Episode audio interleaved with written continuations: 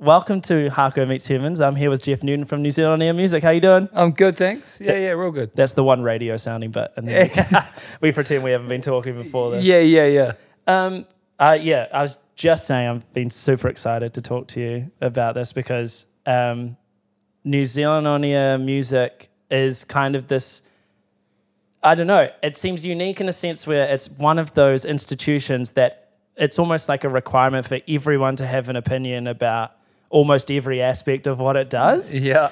And Yep. whether it's good or bad. And it kind of seems to, those conversations tend to happen almost without you guys being involved at all. Yeah. You know what I mean? Mm-hmm. Um, and as someone who, who, who really like, um, hangs out in those conversations and talks to those people like in, in those conversations as well. It's, it's always, um, I've always been super curious as to hear from someone within kind of like what your perspective is and also, um, I think answer some of the more simpler things. Yeah, sure. Um, and I just thought a really good way to start would, would just be to like explain yeah. what New Zealand Air music actually is set up to do, and from from, Yeah. from your point of view. So, if- Right. what does what is New Zealand on Air music's role in the New Zealand music industry?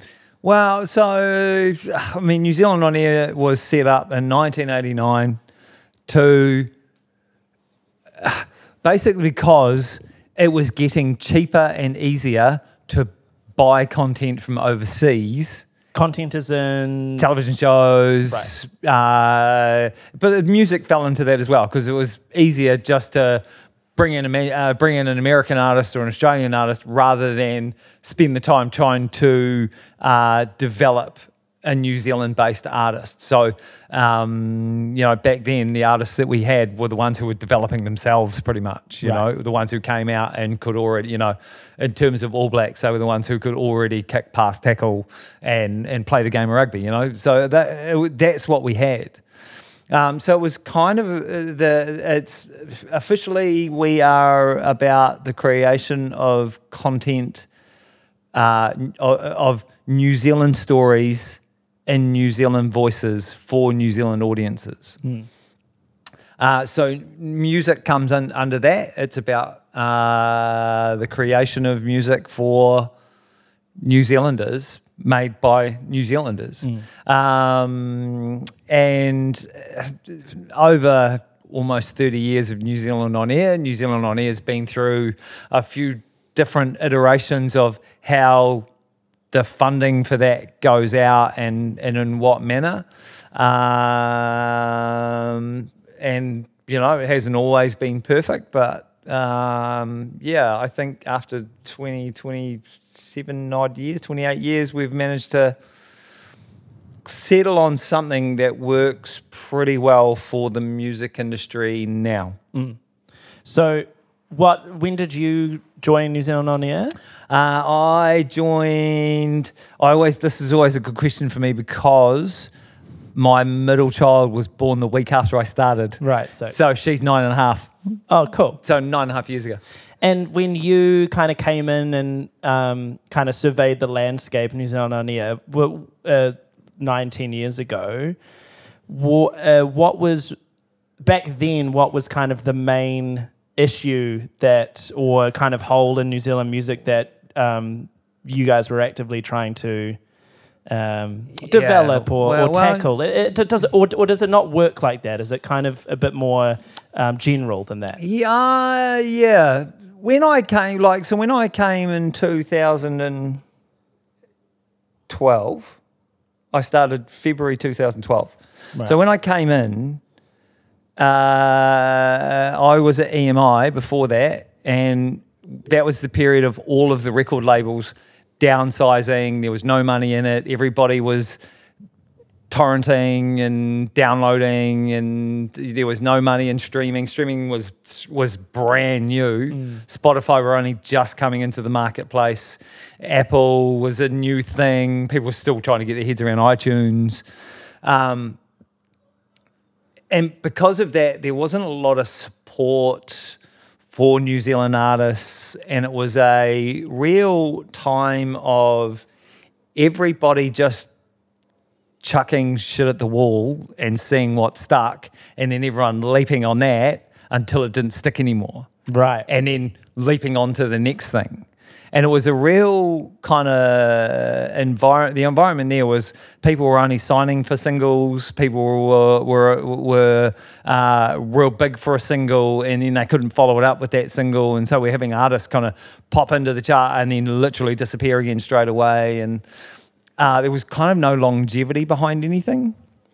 Uh, and then probably about six years ago,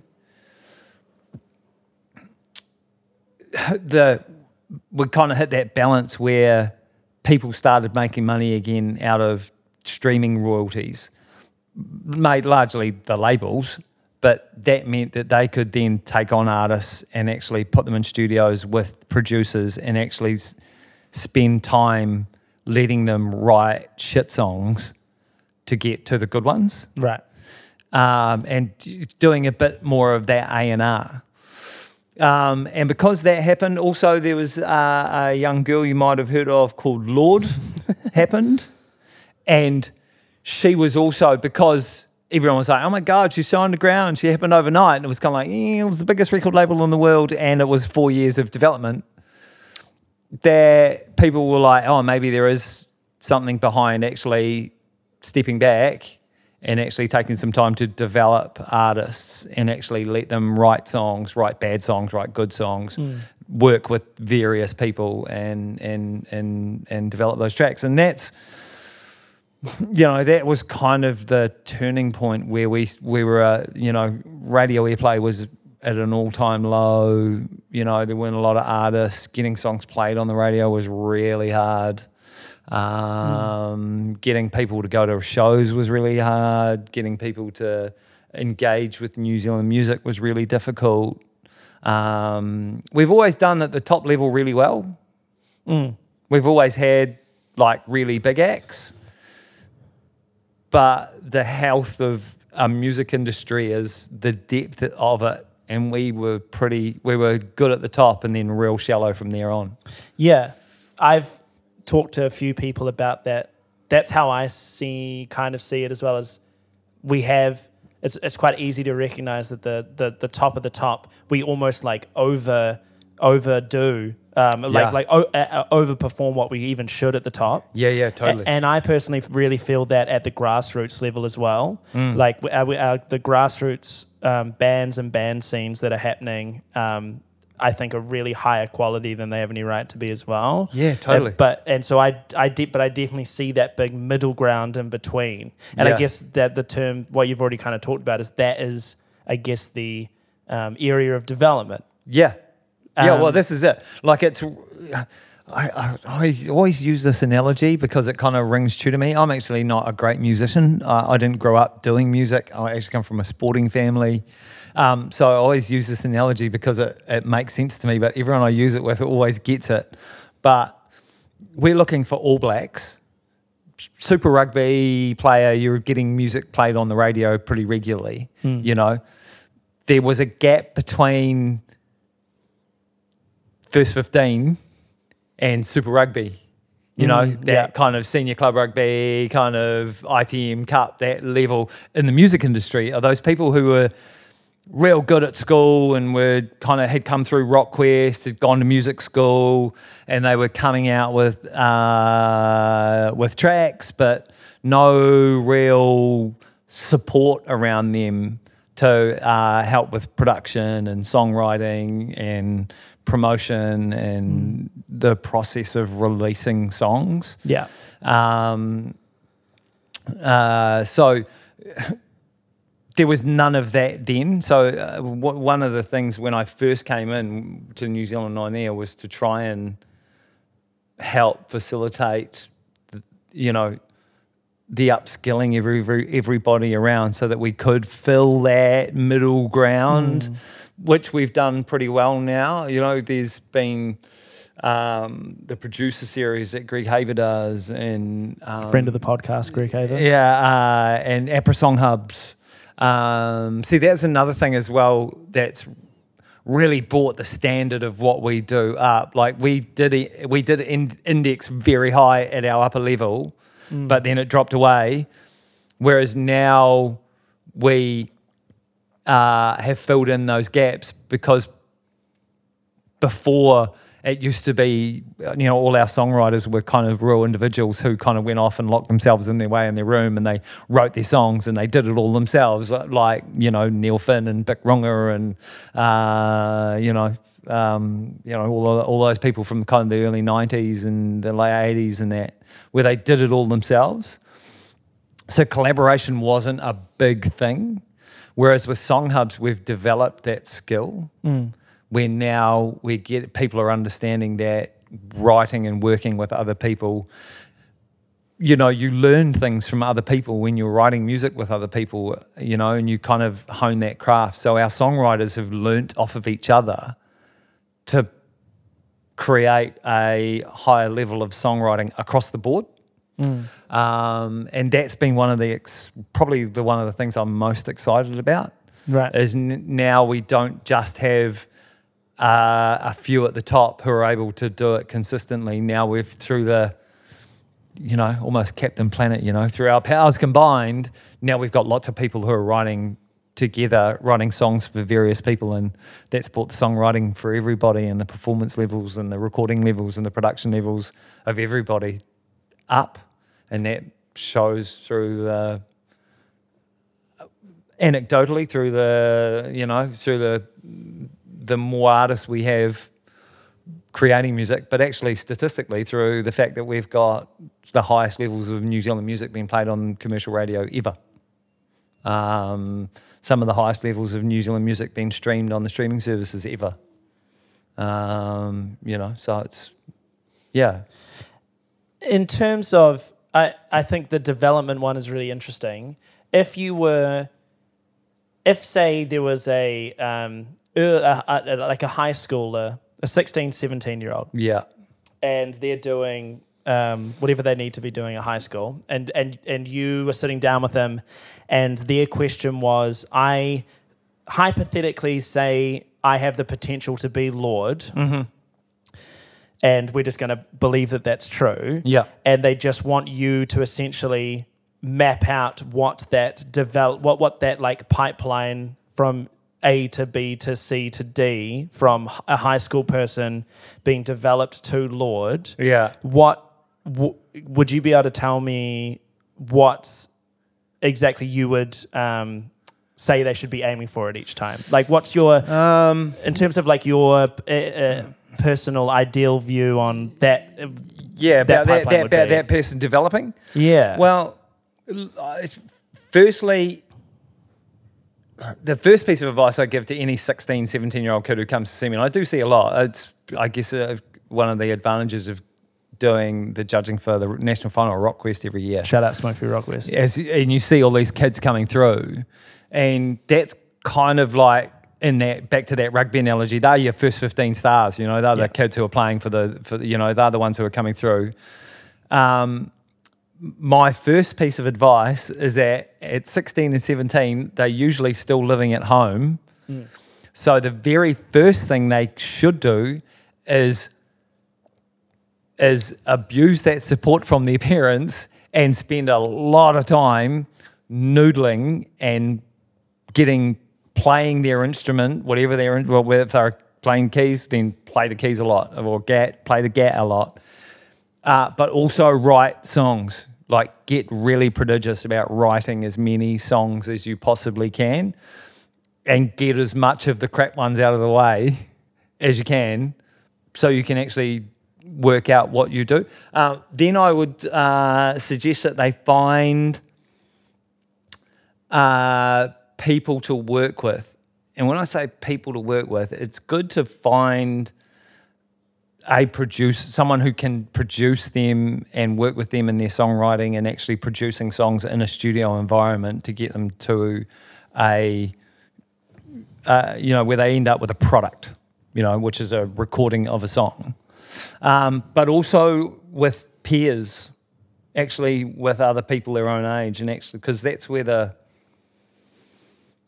that's kind of where the, the the community around artists comes from is when they write with other people, you know, uh, you know, coming for you, coming from Dunedin, you know, when you guys coming up, there were a bunch of other bands who were kind of like you guys, who were a part of a scene that you guys were in, and you got the scene attracted crowds, and people came to and became a part of that community. And kind of writing with other artists helps foster that. It will give you other bands and other acts that you can put shows on with to attract a crowd to come and see you play live. Uh, and then the other thing is play gigs, like get out and actually play shows, you know. Even if it's got to be covers at 16, 17, it's quite all right to go out and do 100 covers gigs in two years, you know. Go out and learn the craft of playing shows and learning how to move people when you play live because it's a massive part of it. And it's it's a it's a skill that needs to be learnt. So um, yeah those that's kind of my advice to to them at that stage. Uh, and then work on the, the you know making the very best song that they can. Yeah. uh, it does come always come back to the song. You got to have a, the, yeah, you can't do anything without the good song. Everything comes back to the song Yeah. Right, and you can put all the resource and all the money, and you know, I mean, record labels get it wrong. They put hundreds of thousands of dollars behind one song. If the song's kind of meh, it's still not going to go anywhere near towards you know getting any of that money back. You know, um, there is another there's I think there's another stage in in development in New Zealand that I see a lot of bands kind of I wouldn't I've called it a, a ceiling before but I don't know if it's necessarily a ceiling but it's it's a lot of bands that get funded in um, new music tracks. Um, and these are the kind of bands that you'd consider like more alternative in any one of their genres. And maybe they're bands that are getting quite often um, played all the time on the studio student radio network Yep. they're probably selling out places like whammy um, and maybe they're tr- maybe they've got a little bit of interest maybe they've been played on Hauraki or something else like once Yeah. or twice um, and it tends to be a quite a uh, that that tends to be a point at to which a lot of bands or artists tend to collect at. And Yep. and in terms of that kind of tract, like a, a band that's kind of, I I know it's a bit of a weird time to be in that spot because um, I guess at, at one certain answer to that is like it's time to go overseas and go touring. Um, and try and reach different markets. Like, and I, I, it's it's a bit unfortunate that that's not completely an option right now. But yeah, I know there's a lot of bands and artists that have been kind of not stuck, but they hit there and they're like, where to next? Yeah, yeah, yeah, sure. Oh, look, man, at the end of the day, the thing that any band needs, man, the tangible thing that was going to, is going to break through any ceiling that any band may hit is the weight of audience. Right. You know, that's all any like in in the music industry, in the music business, you know, that's what it is. It's a business. Uh, companies, radio stations, record labels, management companies, booking agents, promoters, all are interested in is A, their bottom line, and B, the audience. Right now, for instance, no radio station is going to make money because they play an artist's song on the radio. It's actually going to cost them money because they've got to pay a royalty on it. But uh, so you know they're not going to play a band or a song because it's going to make them money. So the only thing that you you're left with is affecting the audience. And if you can affect their audience in a in a big enough way, then they'll change the sound of the radio station. Lorde is probably the best case in point of that, in the sense that she, before Lorde, what was pop music? It was David Guetta, it was Calvin Harris, it was Swedish House Mafia. America was in this DJ revolution, and it was all about house music. And then this girl comes along from Auckland singing about, you know, her generation and what they relate to in a real kind of alternative folk pop kind of way. and then pop music literally changed overnight to where now pop music is, you know, Lorde, Broods, the Lumineers became a pop, you know, big on pop stations. Um, but Troye Sivan, Billie, you know, Billie Eilish. You know, if you if if Universal had walked into uh, the Edge, say, and said, "Look, here's our new artist. Her name's Lorde. She's going to be massive," he would have gone, "Get out of here! I'm not going to play any of this. This is doesn't sound like anything else in my radio station. This doesn't have an audience." Six months later, his audience are banging the door down of the radio station, going, "We want Lorde, Give us more Lorde. So they changed the sound of the radio station to fit Lorde because that's what their audience wanted. So for any band and that get to that point where they're like, I've got as far as I can get, it's about the audience and trying to generate more audience. If you generate more audience, man, then everybody else is going to come along and get on board. Um, so if you've kind of topped out doing what you're doing and you're not getting any more audience, then maybe you need to look at what you're doing, you know, and try and do something that's going to generate more audience you know? And that's not necessarily about changing style of music or or or any of that thing like that. I mean at the end of the day generating audience comes down to making people make an emotional connection with your music. You know that's what it is. You know that's what we're asking the audience to do is to listen to something and feel something. So I mean, it's real easy for me, a talking head bureaucrat, to sit here and say, just make music that that moves people. Mm. But essentially, that's what it is. You know, it's real easy for me to say it. It's super hard to do, but that's kind of what you got to do. Right. I yeah, and I, I I agree with that for the most part. Like, Mm. and I think there is a lot of trouble. I think bands and artists have a lot of trouble right now in this age as to the what the awareness and effectiveness of the tools that are presented to them in terms of what actually gets an audience going. I I'm not necessarily certain that things on a screen actually create connections between bands and artists. They might raise name awareness. This is just my opinion, but Yeah, yeah. They- oh, look, I, they and I make it a agree with name out there, but I don't know if you can really super. It, it takes a rare personality Mm. to create a kind of content that can be th- through the medium of a screen that a fan can really connect to.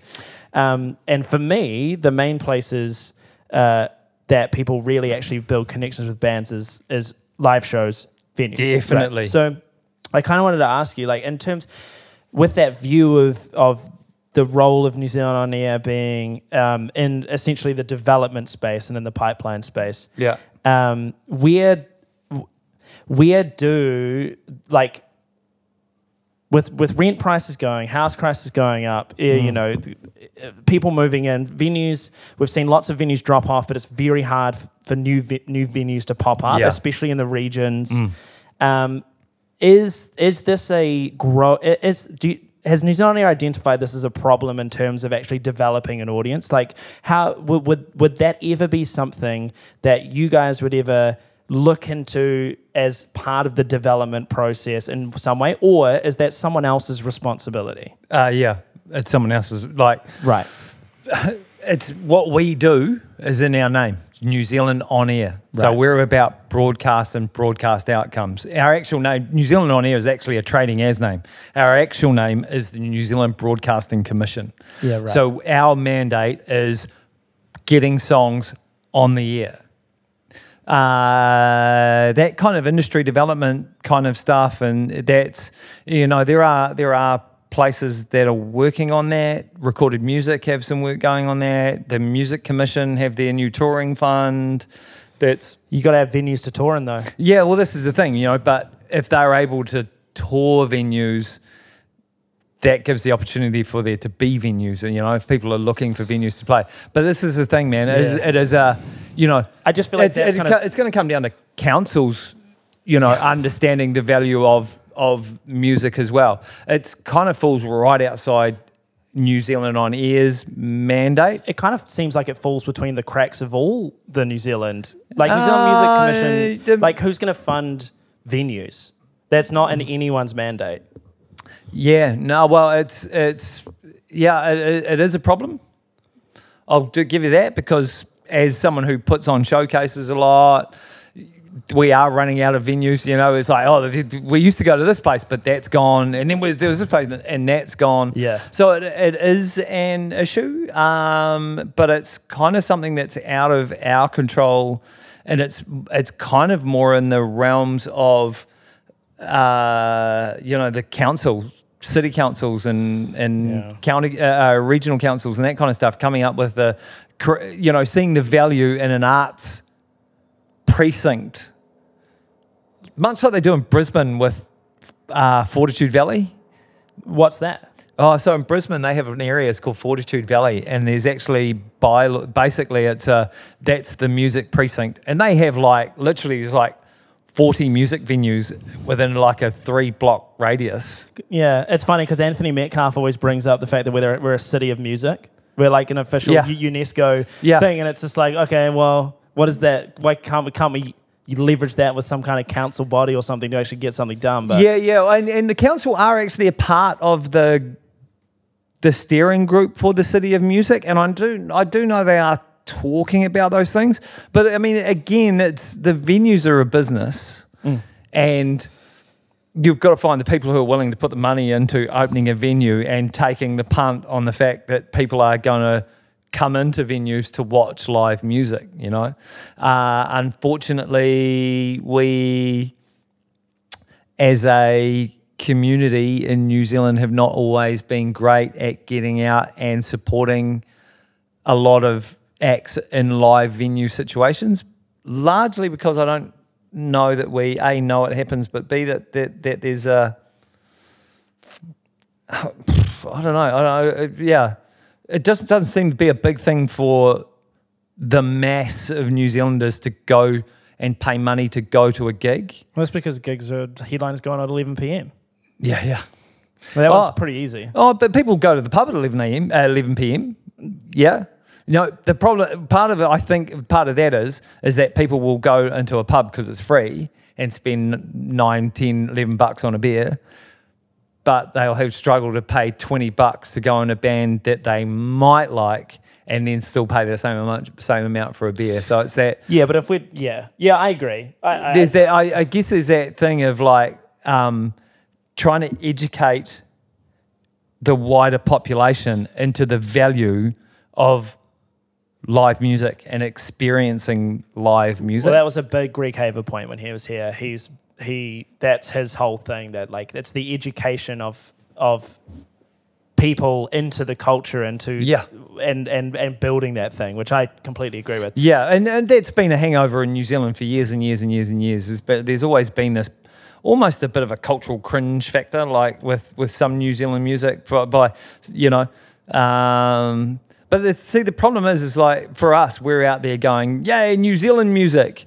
But if you go to uh, the average person on the street and say, "What's your favorite music?" They're not going to say New Zealand music. They're going to go, "I like hip hop," or "I like rock," or "I like something like that." They're not going to go specifically, "I love music from New Zealand." You know, so it's it's about educating people in the fact that we have uh, as good a music industry as there is in the world. Uh, hands down, we're as good as Australia with 20% of the population. Um, so for every band that every person likes, you will find a New Zealand uh, alternative that is just as good and telling uh, stories that will relate to you as a human being in a much more in a much stronger way.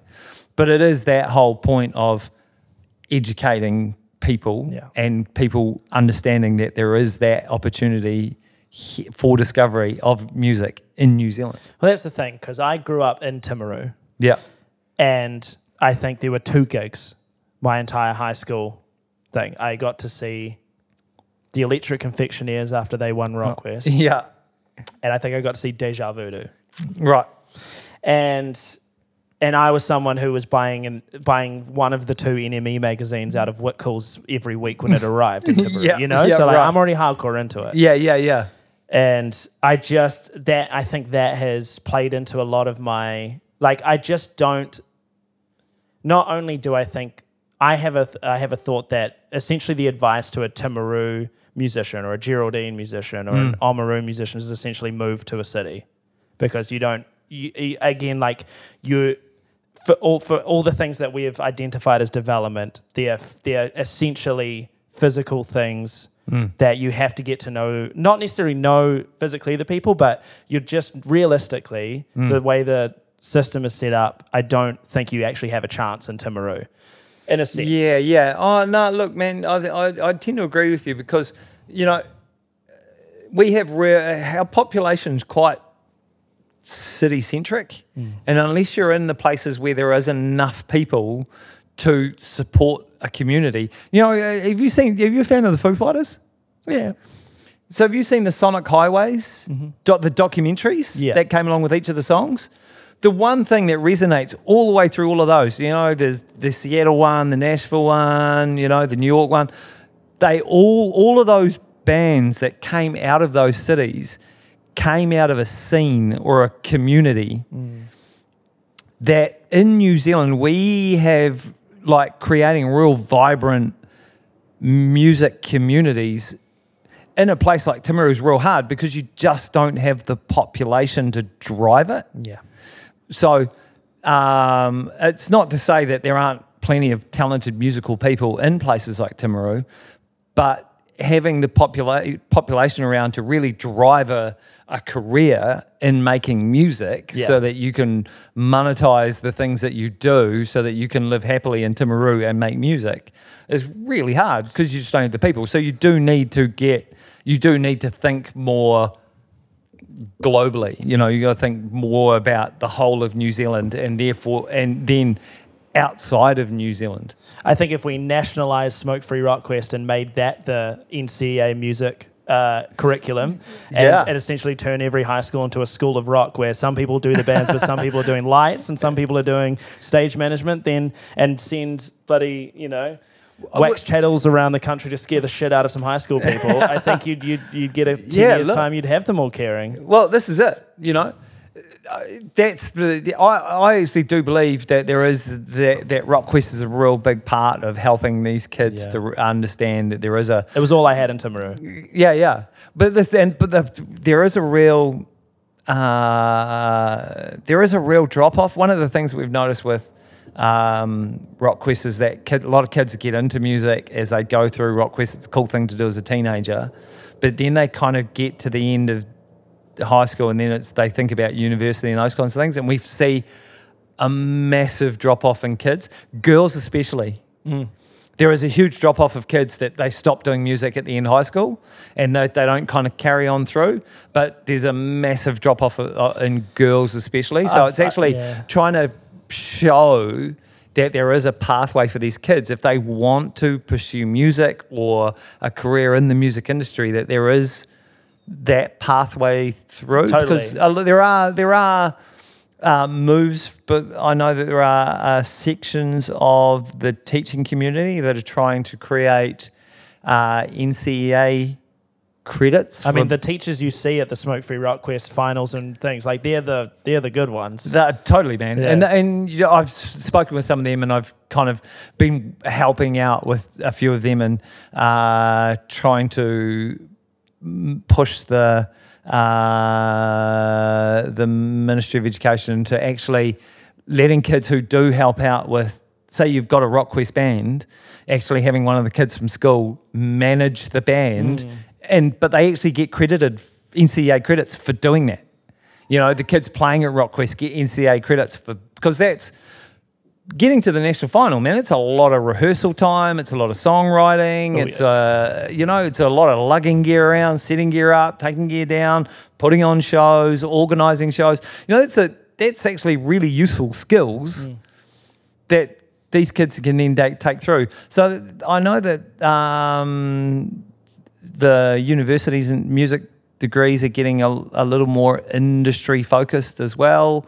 Um, but it's actually getting those, showing the kids that they come through you, high school that there is an opportunity to continue doing music. Yeah, and that's that's I find that anecdotally very true because I've worked doing MC work with RockQuest and I've done BandQuest stuff as well. Mm. Yeah, right. And BandQuest, which is the like uh, intermediate Yeah. school one, it's it's there's almost more girls Yeah, yeah. in yeah. BandQuest, and you can just see as the ages go up and you get to the um, the like heats and then and the finals and, and look at the like um, older and older bands, they just get more and more boy dominated, which is Yeah, yeah. really interesting. We actually had a talk about that the other day.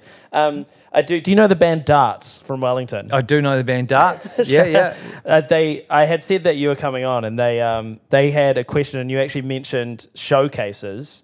Yep. And they actually had a question about showcases. So shout outs to Darts that I did want to ask. Yep. Um, uh, da, da, da, where is it? Um, what what are what are the express purposes of the showcases that you guys put on, and and how like is it purely for the industry and and uh, which I guess showcases are, but what would a successful showcase by a band at a New Zealand on air um, showcase kind of um, uh, what what would happen after that if they have, if it was in, in the best case scenario of a band coming into a showcase what what should they be hoping or working towards getting if they're in that situation Oh, look, in that situation, so those showcases are basically put together. They they were originally called radio showcases because they were Right. basically an opportunity for uh, acts who were trying to get radio airplay to actually perform in front of these the radio programmers, the people who are actually making decisions about. Because at the end of the day, most people don't don't know this, but when you turn on the radio and you've got some dude telling or some girl saying, "Hey, this is blah blah blah by so and so," that person actually actually had no say over that that song being played right then in the playlist. Mm. There's usually uh, each radio station. There's usually a two or three headed monster. It's they're the music team, and they choose the music, and then they schedule the music. It's actually a bit of a science around scheduling music uh, and programming of radio stations, but those there's only like 20 people who are in charge of pretty much all the playlist, you know, uh, 90% of the radio playlist uh, in New Zealand. So um, they were set up to basically, because those people t- generally don't, well, then, certainly back when I started, they didn't go to shows. You know, if Darts were putting on a show, you wouldn't get any of them going. Thankfully, we're at a period now where um, the attitudes of radio programmers has changed, where they are all fans of New Zealand acts and New Zealand bands, and a lot of them their favourite act is a New Zealand act.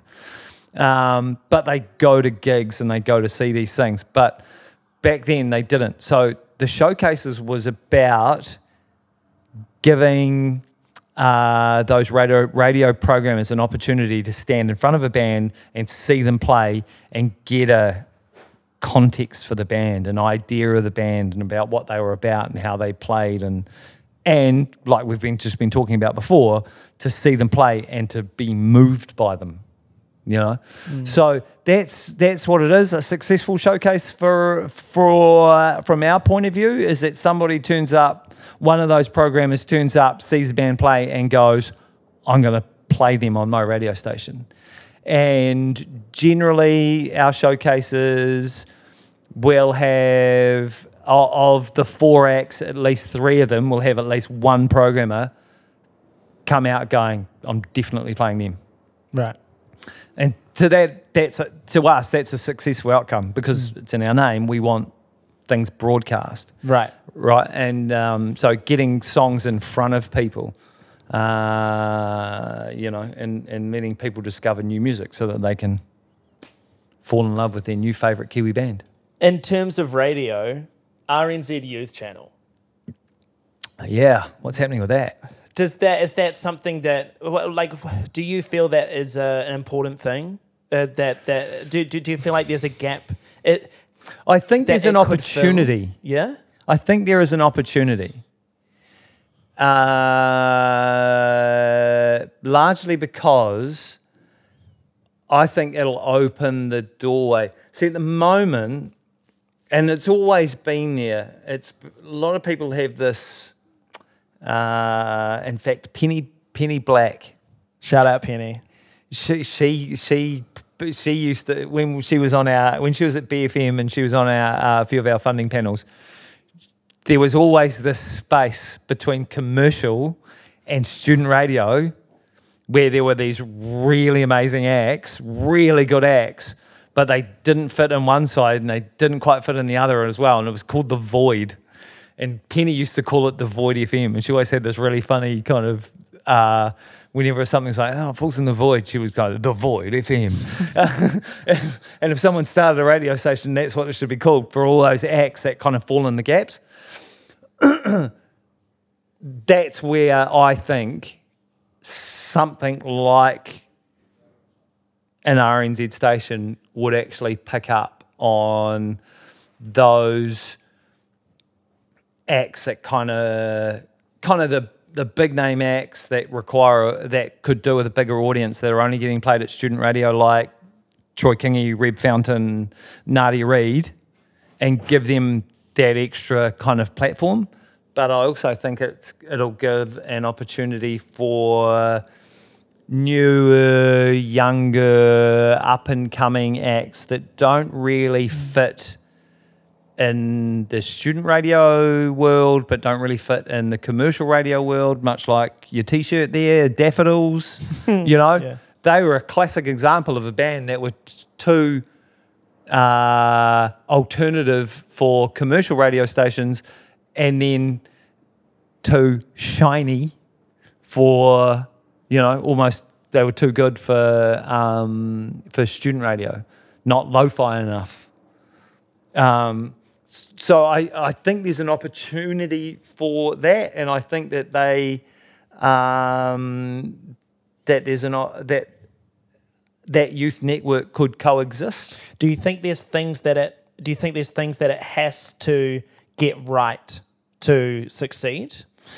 Oh, yeah, it's the same with any with anything. You know, there- are it's going to have to work. It's going to have to nail its product and nail it nail it properly. I think using Triple J as a as a as a blueprint would probably be a pretty good idea for that. Um, I'm interested to know how that would impact the student radio network. Um, but thankfully, we, you know, thankfully a couple of years ago, we were able to put some protections in place on the funding for those, for the student radio network so that they're not as exposed to market forces as they once were.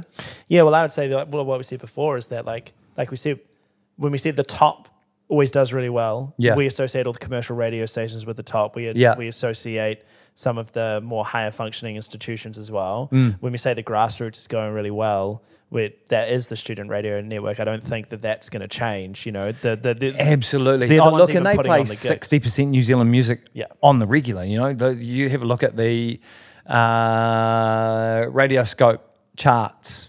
You know, if you have a look at the airplay charts there, the alternative chart, the alternative top 40, 36 of those will be Kiwi songs. yeah. You know, on an average, that's average. You know, some, you know, during Music Month, it's 40 out of 40 songs are Kiwi songs, you know. True, true. So um, yeah, yeah. I actually I I think there is a very important place for the student radio network, and God love them because they do expose some great New Zealand acts to niche audiences that that will not be serviced anywhere else. Which is why uh, there was in, internally there was a bit of uh, you know there was a bit of a, uh fight for them to to protect them because um, you know they were suffering uh, to you know market forces meant that they were struggling to get advertisers and and to keep their heads above water. So um, you know uh, thankfully there's some protections in place for them now so that they will su- they'll survive but I think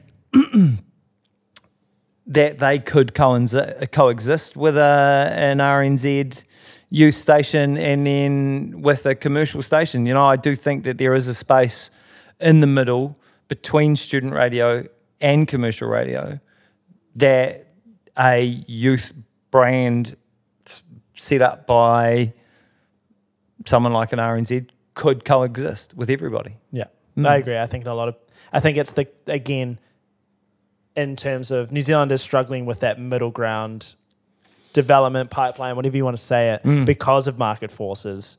Yeah. Um, you know, I, I think it's not only music. I think it's very clear in media as well. Um, in terms of Yeah. print media and digital media, you've got yeah, yeah. got Music's not alone you've in got- that. Mm. yeah, so I, I would agree. Um, I wanted to switch. The other thing I wanted to talk about is the tr- new music track. Well, the tra- the tr- single funding, Yep. track funding. Yeah, yep. Because I was one of the very lucky ones who essentially like. I, two cartoons started at the same time that the scheme started, essentially. Yeah, And yeah, I- right, yeah. And I think we got funded in maybe the second ever round.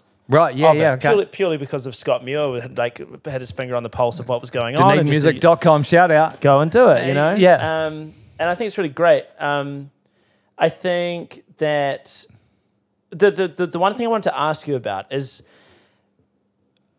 I don't know if New Zealand bands are very good at, like you said, we don't have many people who are actually good at developing themselves naturally Yeah. and and I, I would also add to that. I think our society or our culture right now is quite uh, um, intense in terms of like how much people are actually having to work in this economy to actually pay rent and do all these things, and le- and then they get home from all those things and they have to try and not only write songs but then also fuck how do I you know build an audience or how do I do all these things and get people to me like I, I think it a lot of I was talking to Anthony Tonnen on this podcast about this kind of thing. Yeah. Um, oh, no, Anthony, sorry. Um, James Milne, Lawrence Oh, yeah, yeah, yeah. About how a lot of the responsibility for marketing has been shifted from um, uh, entities or other institutions onto the artists themselves. Mm. Yeah. And how that's just created a greater workload. Um, Yeah. In terms of how we fund say, say like the creation of music videos and all these things. Mm-hmm. I've always wondered if if it's if New Zealand bands and bands in general are finding it so hard to build these um, bases for themselves to attract people to to watch the content they're creating. Mm-hmm. Is it it? Have you ever thought that siloing because essentially we're paying you're, you're, you're allowing a band to essentially make their thing and then put it on their platform and, and just trusting that they're going to build a good enough platform that people are going to see it. Has there ever been any conversations about reversing that in a way and building and funding the platform to that's a centralized platform that then everyone funded goes onto. So there's one place for people to see it. Like, is, is there been discussions about essentially the the uh, organization of where everything is is shown? Uh, yeah, not really. So you're talking about like a creation of a, a Spotify or a YouTube that I- I- that we put. Basically, but I'm uh, like uh, I'm actually kind of thinking. It, for me, the closest thing we have in New Zealand is is almost the TVNZ on demand for for like um, small uh, video creators and film creators like Kura and stuff like yeah, that. yeah, yeah. um, where you can kind of go to TV uh, NZ on demand, and there are a bunch, a selection of up and coming um, visual creatives creating their thing. And I just wonder if there's ever been a discussion about actually creating a platform that New Zealanders can build an association and an expectation of I can just go to this one place and I'm going to get served a bunch of these things in a more specific area because I know I've been just to keep it to me like two cartoons was not in, in, in a big stage of our career, especially when we're getting funding, we had no clue how to actually build an audience, which I'm not saying there isn't more support for there now, but Yeah. um,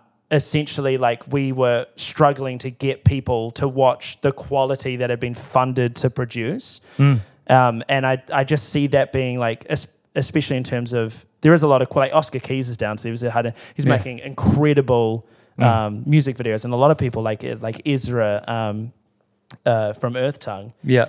and just if some of them are not going to be seen by a lot of people um, just purely because they're not good at this one other aspect of running a business essentially Yeah, look, it's it's a tough one, man, because you can you- sure you could build a platform.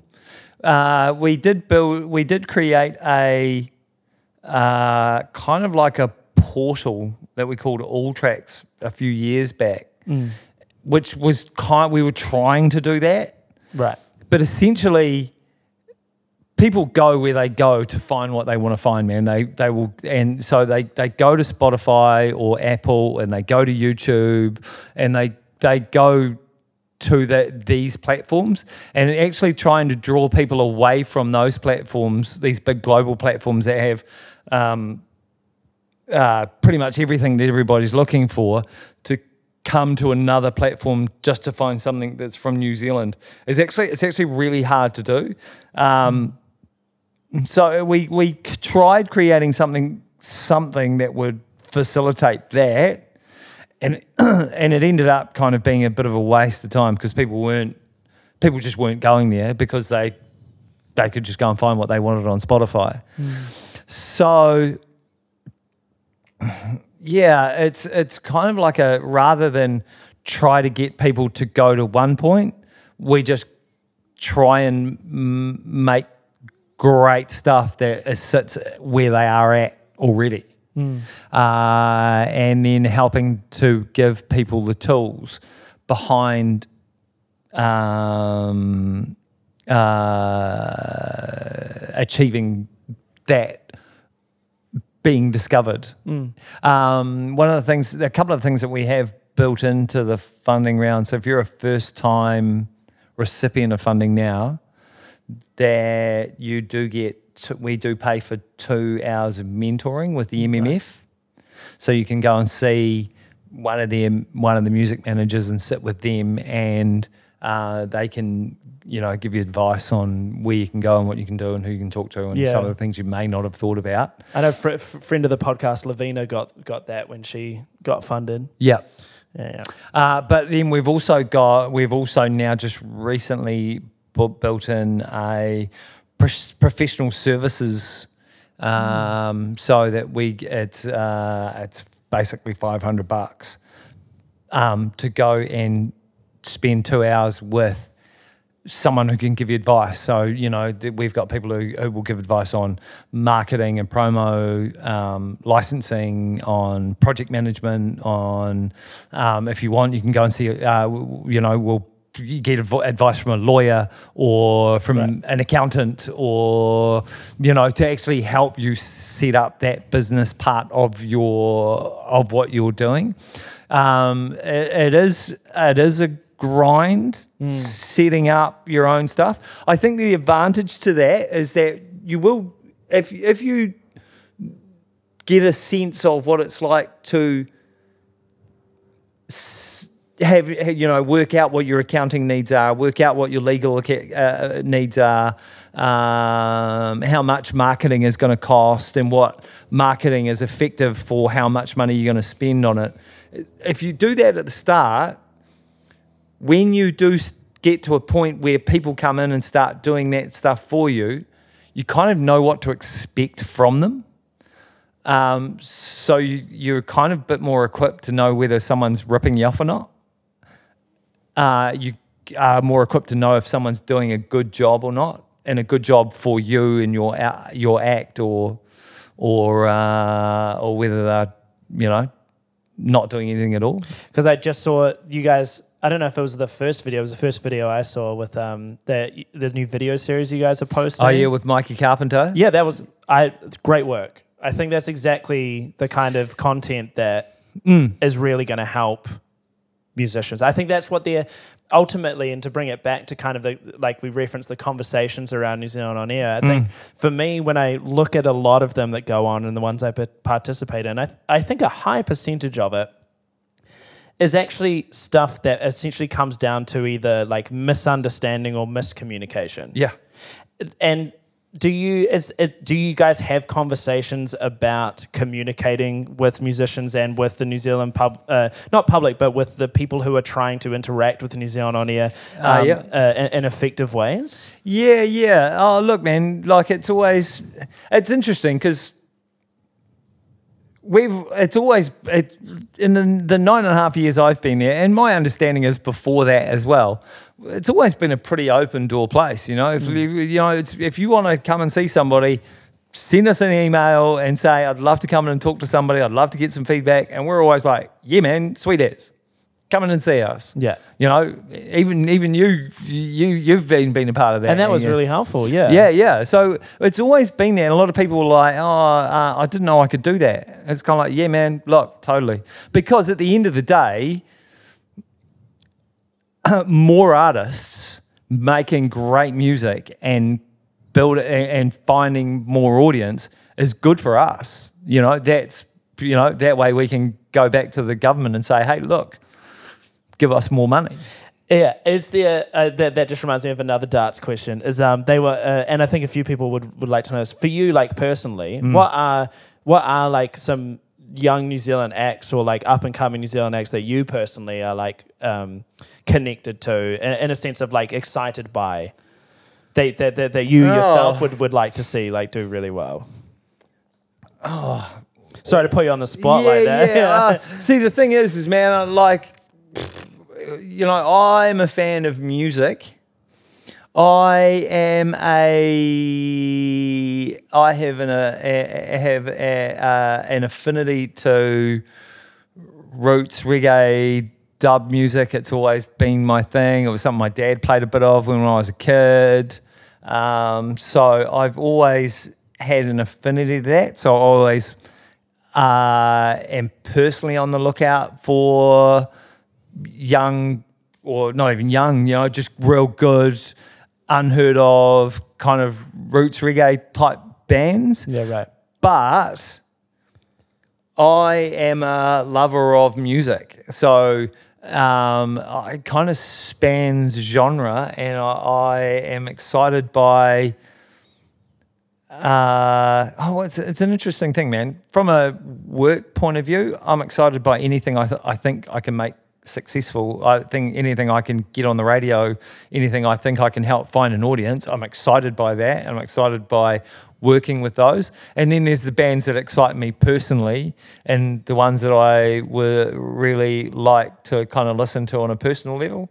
Um, so, I mean, f- for that sense, I mean, I love SIX60, I love LAB, I love Ray, I love uh, Troy Kingi. Um, uh, I, today, I, one of the great things about my job is I get to hear things before they come out.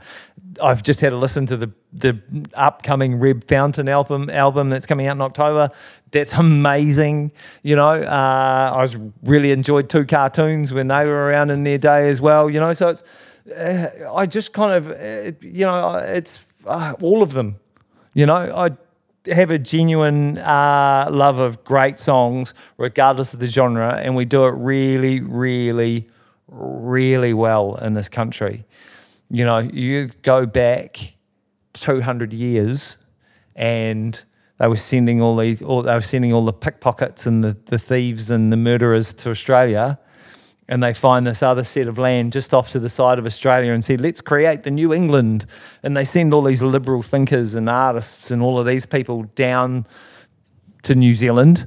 And those people mingle with a the race of people already here who have music as a very basis of their culture.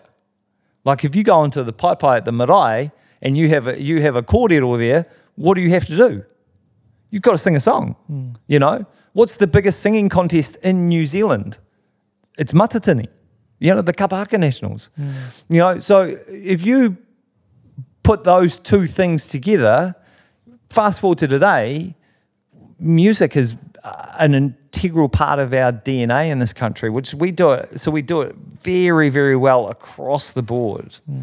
And I, and uh, you know, it's now it's now it's a matter of kind of developing those people Yeah. who have that natural ability into seeing you know, the monopoly, the, no, not the monopoly, but the, the kind of lolly scramble that is the music industry, because there are a lot of people trying to do it, and only a few really succeed at it, that um, it's worth a go. True. Mm. Um, do you know Zane Lowe? I look, I hung out with Zane Lowe quite a bit when he was in a band called Urban Disturbance. Right.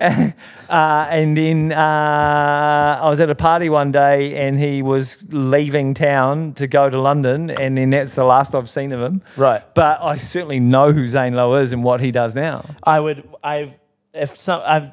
I feel like we need an Apple radio uh, arm or like at least a show for New Zealand on Apple Radio. As I Yeah. Leaping Tiger Jacob, he got me onto Ap- Apple Music. Right. I love it. Yeah. Um, one of my favorite things on there is the Matt Wilkinson show, the Right. ra- well, the radio things. I find a lot of new music through listening to radio. I find it Yeah. really good because it's again it's integrated with the streaming app. So if you're Yeah. like, what is this song? It's as if you're streaming it, add it to playlist, all that stuff. Yeah. Yeah. We need Totally. to find someone who can get to Zane Lowe and be like, bro, just give someone a show. Like it's uploaded to the internet. They don't. They can Yeah. just do it anywhere. Yeah, yeah. Oh, look, and there, you know, see, the thing is, is we are starting to, you know, you, the the digital internet revolution is kind of slow. It's been a bit of a slow uptake in Do you New feel Zealand. like it's compared- hitting a bit of like Liam Finn is now making an album on Twitch? Yeah, For me, that's kind of a, a sign that it is it has crossed some kind of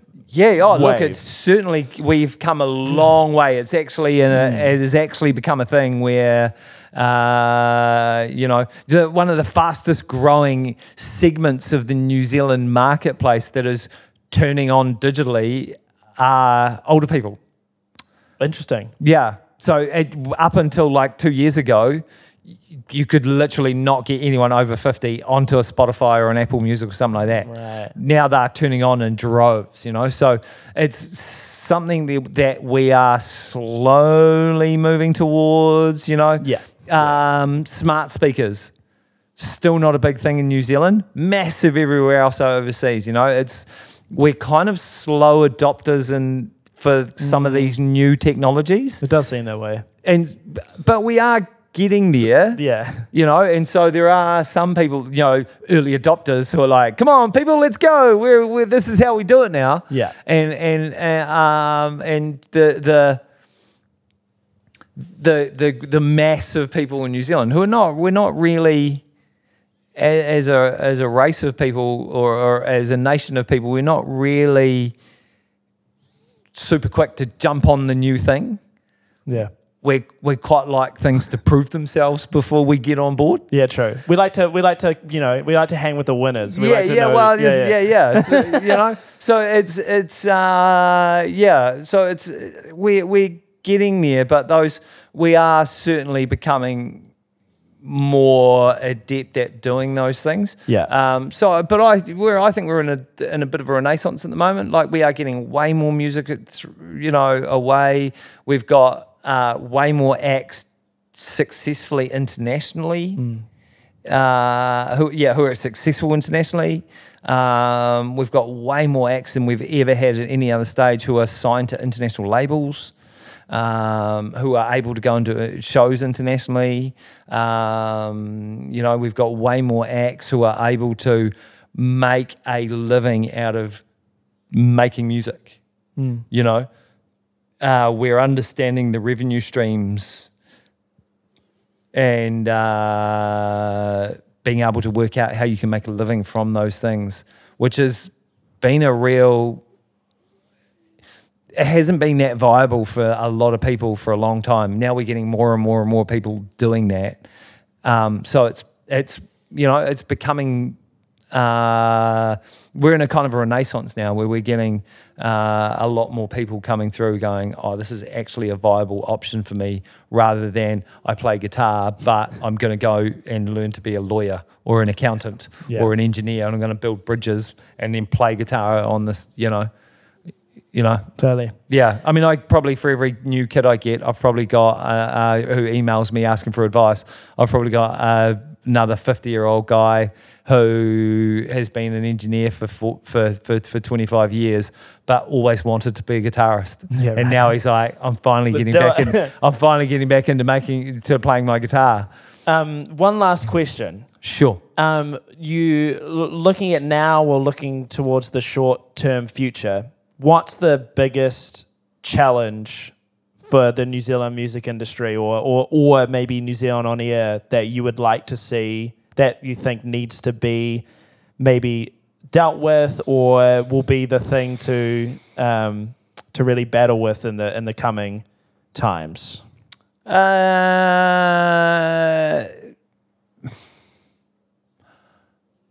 uh, I look. I I think one of the things that I'd like to see uh, more uh, more girls follow the pathway into the music industry and creating a more diverse music industry, so that we have more females coming through uh, and gender non-binary uh, artists having the feeling like they have the opportunities that boys get because um, we are probably it's probably a 70-30 split in terms of boys over girls applying or, or males over females applying for funding um, so um, I think that that can only be a good thing. Um, so creating an environment where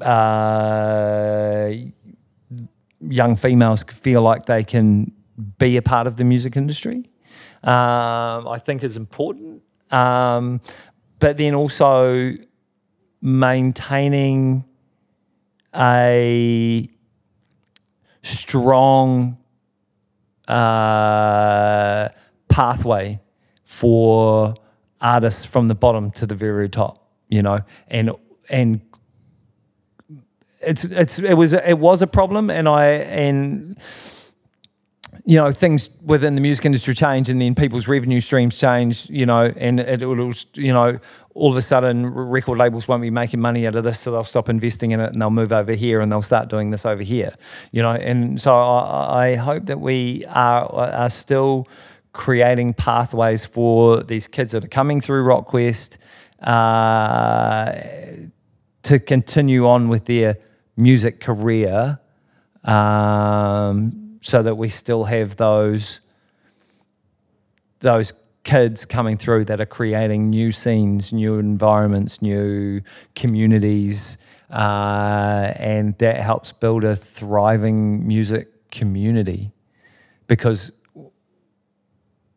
with that, that gives New Zealand on air so much more opportunity to support more people, but it also is good for the good of New Zealand's human humankind. You know, it's good for it's you know, music's great.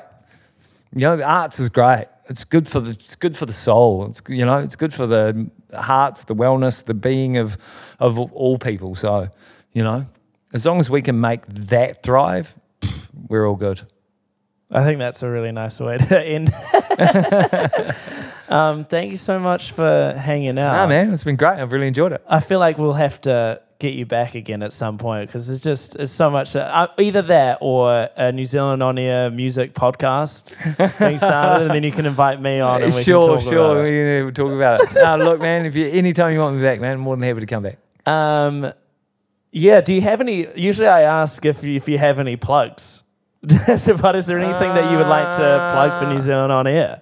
No, um, no, no, not really. Just you know, look, there's always been this expectation that people have. Uh, uh, that that radio plays 20% New Zealand music, which they are doing currently, and it is fantastic. But uh, if people want 20% New Zealand music played on the radio, make sure you have 20% New Zealand music in your in your music collection. Right. Do your bit. Get out, support bands. Get out, go see bands. You know, Yeah. engage with bands. Um, if you really, really like a band, um, listen to their music on Spotify, watch their videos on YouTube, like their stuff on Facebook, and that's the tangible things that you can do for a New Zealand act. And they're all That will- very free. they're all very free, you know. And but that's the thing. If you engage with these acts, you are actually giving them tangible things that they can use to advance their career in likes, views, shares, streams, um, because that is the thing that sh- shows audience that I can then go to radio labels, management, and go, this thing has an audience. you know? So get out. get out, engage, I agree. Wholeheartedly. celebrate. Jeff, thank you so much for coming on. Awesome. Thanks for having me. We'll see you again soon. Sure.